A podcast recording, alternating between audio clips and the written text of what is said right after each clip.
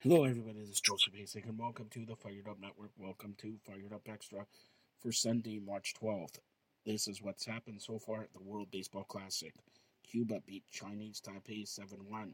Israel got by Nicaragua 3 1. Italy beat Netherlands 7 1.